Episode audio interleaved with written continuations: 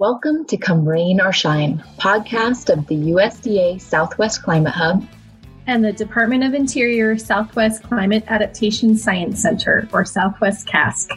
I'm Sarah Leroy, Science Communications Coordinator for the Southwest CASC. And I'm Emily Elias, Director of the USDA Southwest Climate Hub. Here we highlight stories to share the most recent advances in climate science, weather and climate adaptation, and innovative practices to support resilient landscapes and communities.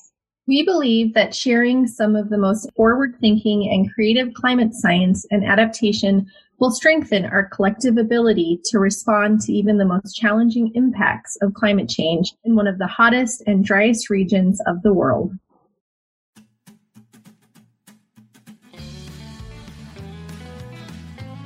Welcome to another episode of Come Rain or Shine. Today's topic is dust. Dust is more than just a nuisance. Airborne particulate matter can have impacts on local, regional, and even global scales, and can be a hazard for health, visibility, crops, and the environment.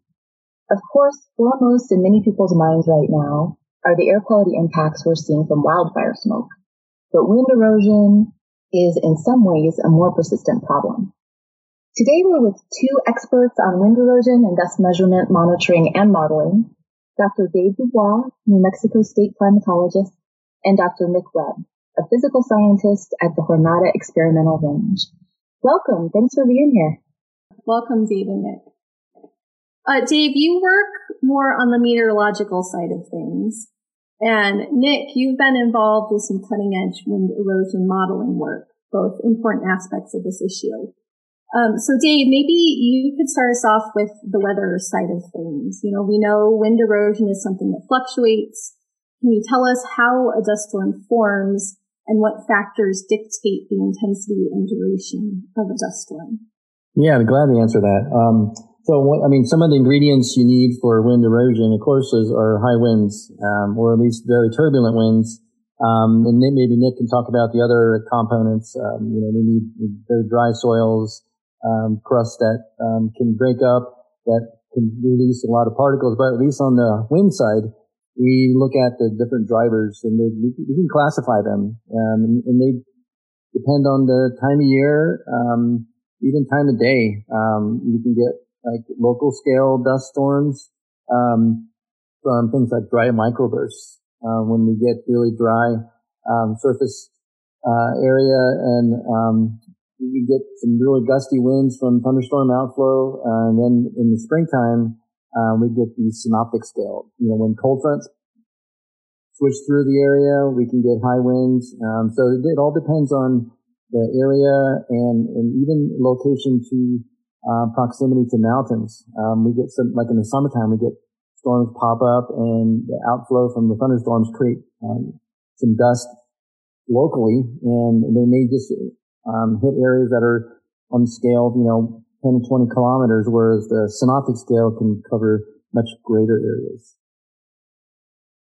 Great. So do you think that we might be seeing more or less of these events in the future?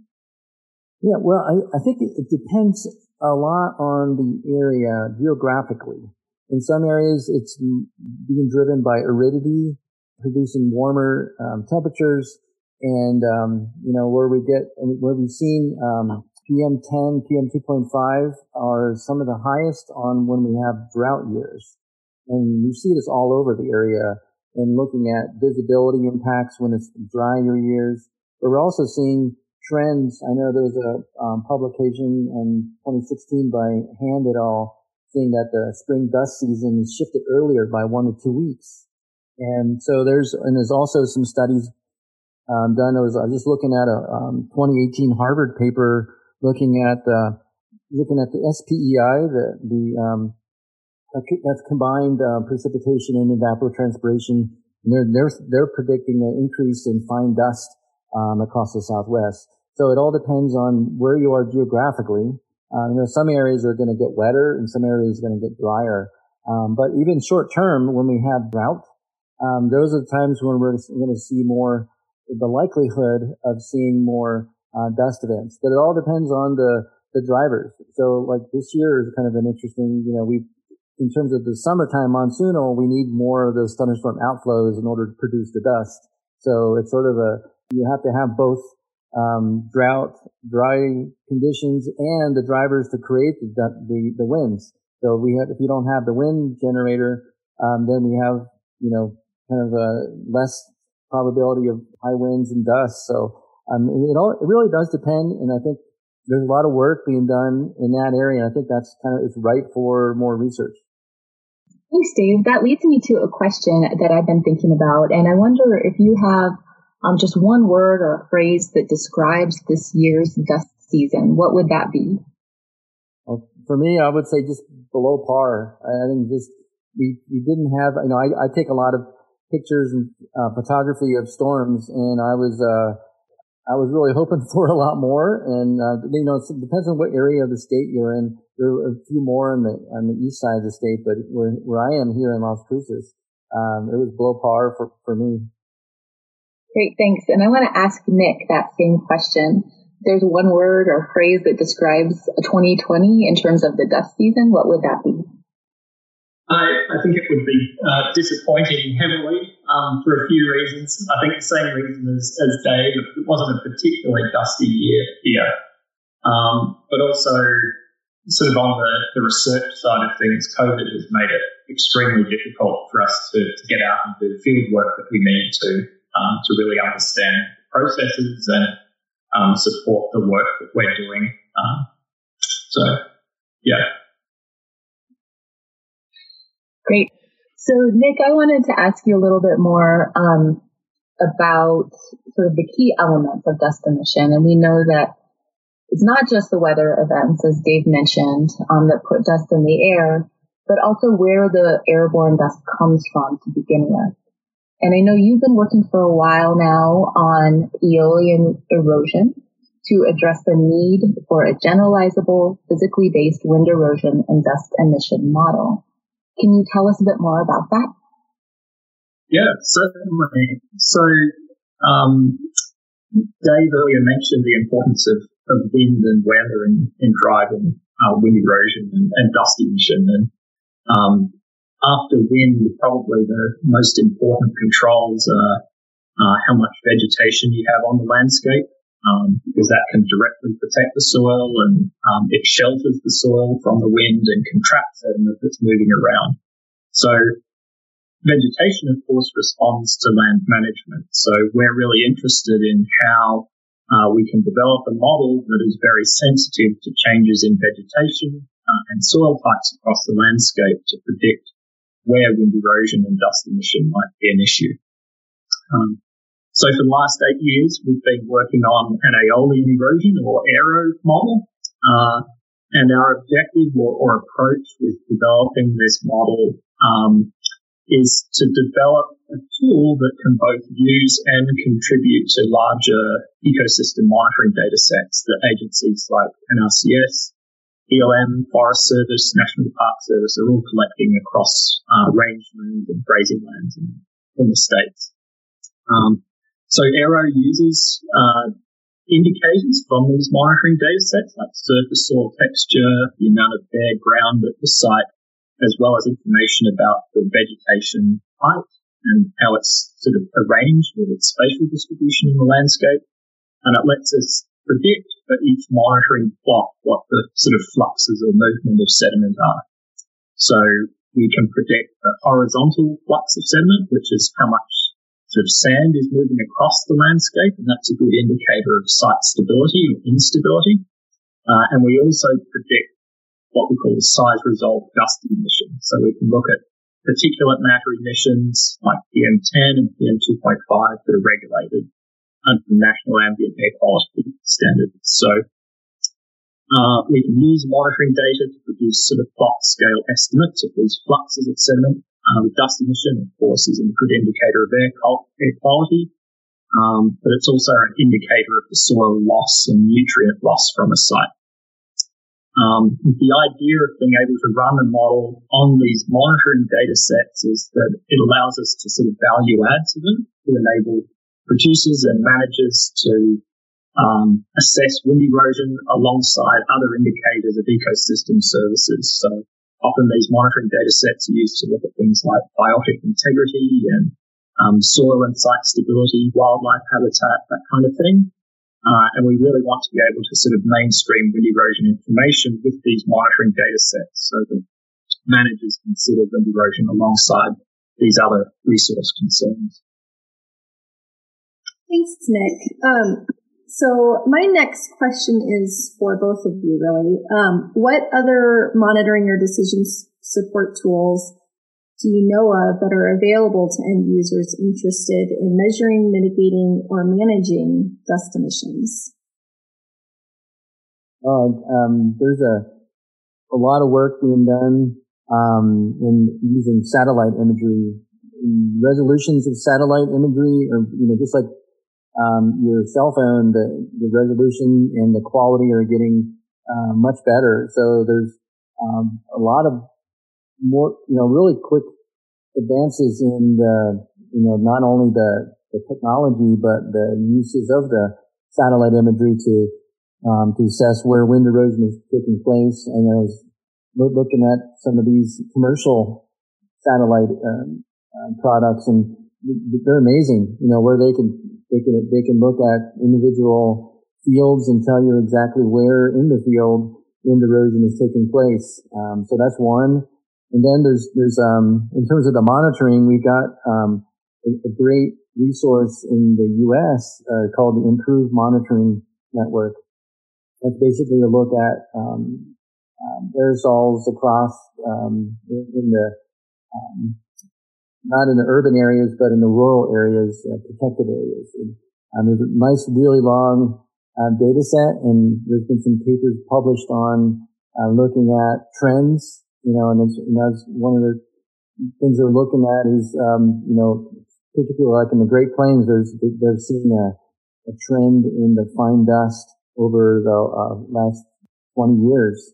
And so without that, those kind of networks, we wouldn't really be able to, to sense those and, um, you know, be able to apply models that Nick was talking about in terms of management.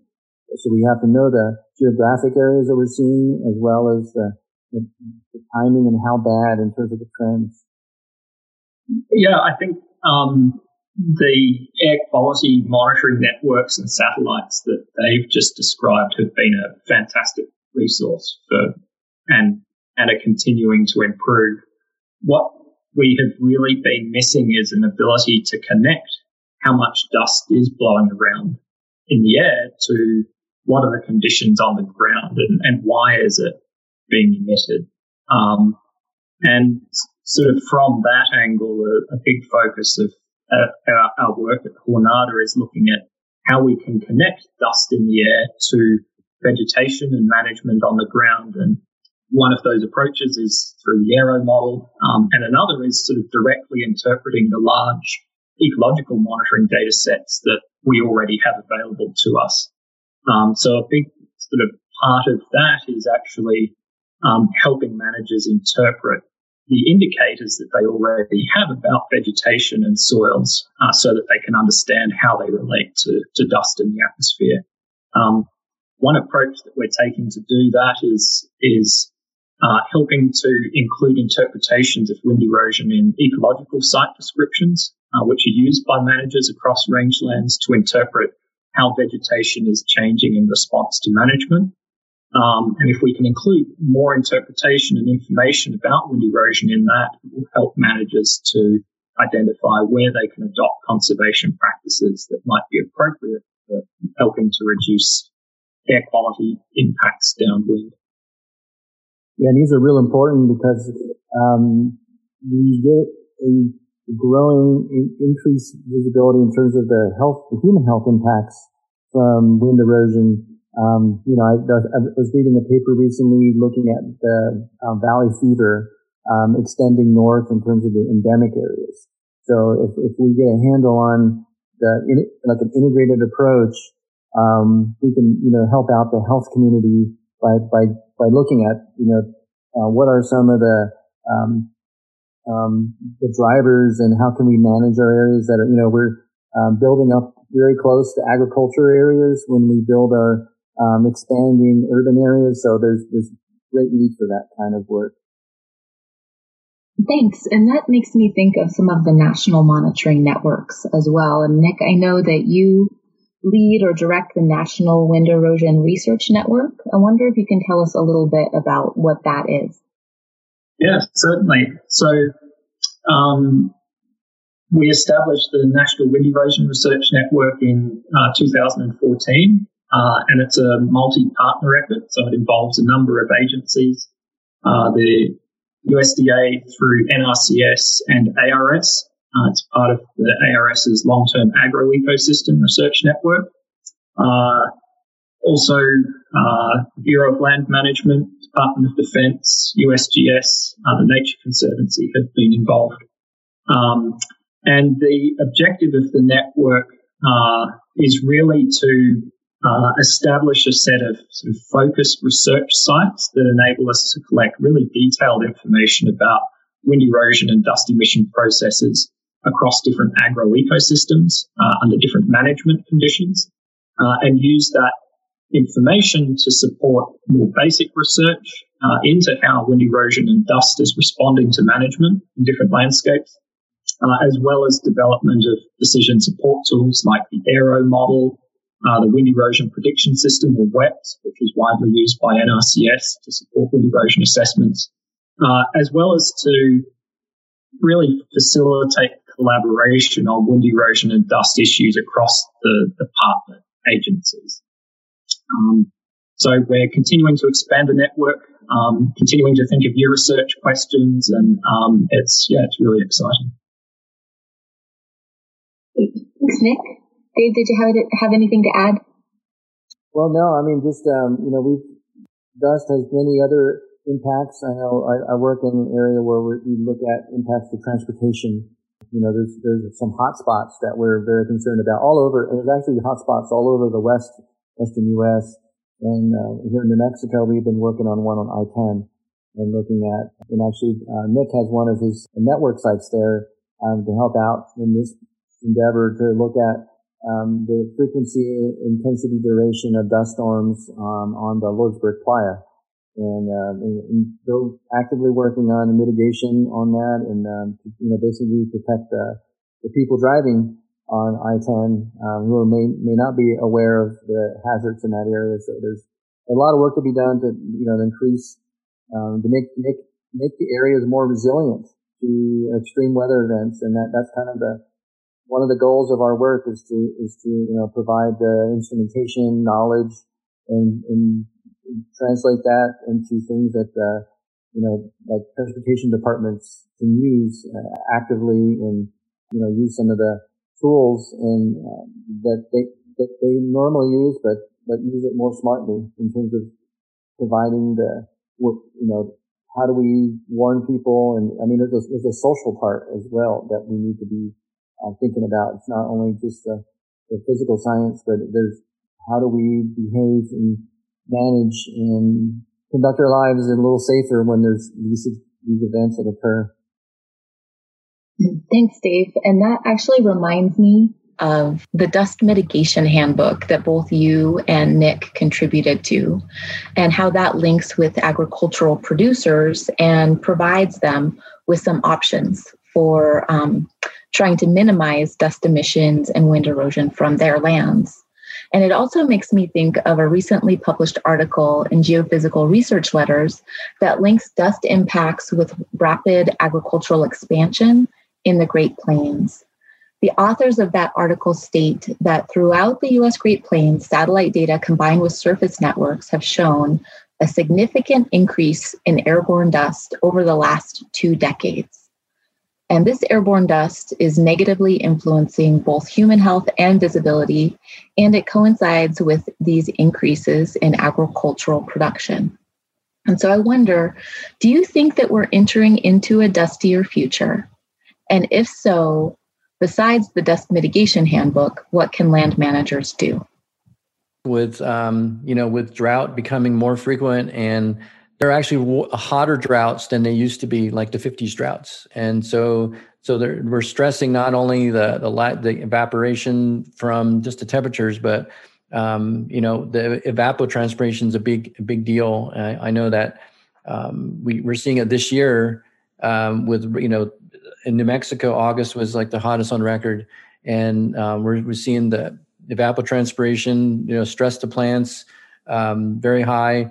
Um, so there's the natural and the you know human induced changes, but there's also the social part that you know that we're dealing with drought and um, you know fallow agricultural areas. You know, so there's decision making going on that um, you know that are may not be in, anticipated. Um, you know, we're seeing those in other places. You know, where there's lack of of irrigation. So um, some people can afford to pump water out of the out of groundwater, and some can't and so there that that um, produces a, a, dust source, and we're seeing that in Mexico. You know, a lot of the dust that we get here in southern New Mexico is from um, Chihuahua, and so um, so it's not only the U.S. decision making, but international is is big deal. So um, you know, I think the the risk is high in terms of um, in the future to, to look at. Um, I, have you know talked around with my colleagues you know aridification as one of the words that we we talk uh, a lot about in terms of drying of the uh, the whole um, water basin and you know and even the you know the end um, product you know desertification is, is even being brought up um, and you know and talked about because it's it's happened before and it's you know in China we've seen that occur and uh, where they had to re- i mean they've it took over entire towns and desertified it. And you know we in looking back and learning from those how can we manage um, our systems and not get to that point? You know i think we've got a lot of history and uh, knowledge and you know things that nick's been working on are, are, are really going to transform or, or look at things but we have to use them and has to get to the decision makers in order to to make it so that you know even it does even if it does get more dustier and it's likely um, but we have to be able to manage and become more resilient and uh, adapt to these changes so that uh, we don't really see the impacts that we're i hope these papers are wrong. That's kind of my goal is um, but we we we're, we're, seeing the you know getting a, a glimpse of the future and we have to we have to make those course corrections now before we, we see them. We can't wait until we see them and do these things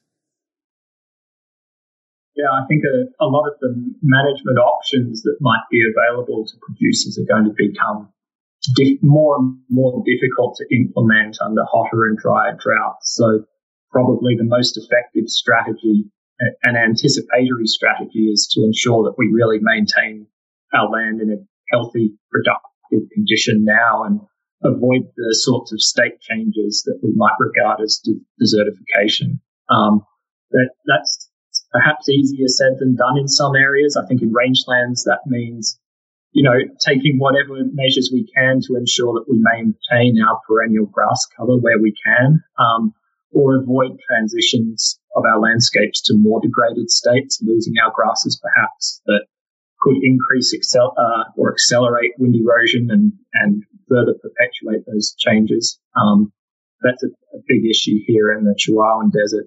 Um, I think in croplands, um, I mean, the most basic way to control wind erosion is to maintain surface cover. So in, in some cases that may be achievable through some minor changes to practices.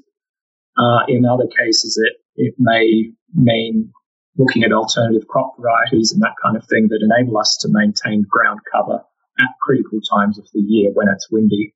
Um, I think uh, sort of in in all of this, um, what's going to be really important is us as scientists and, and, the agencies equipping managers with the information that they need to um, make informed decisions.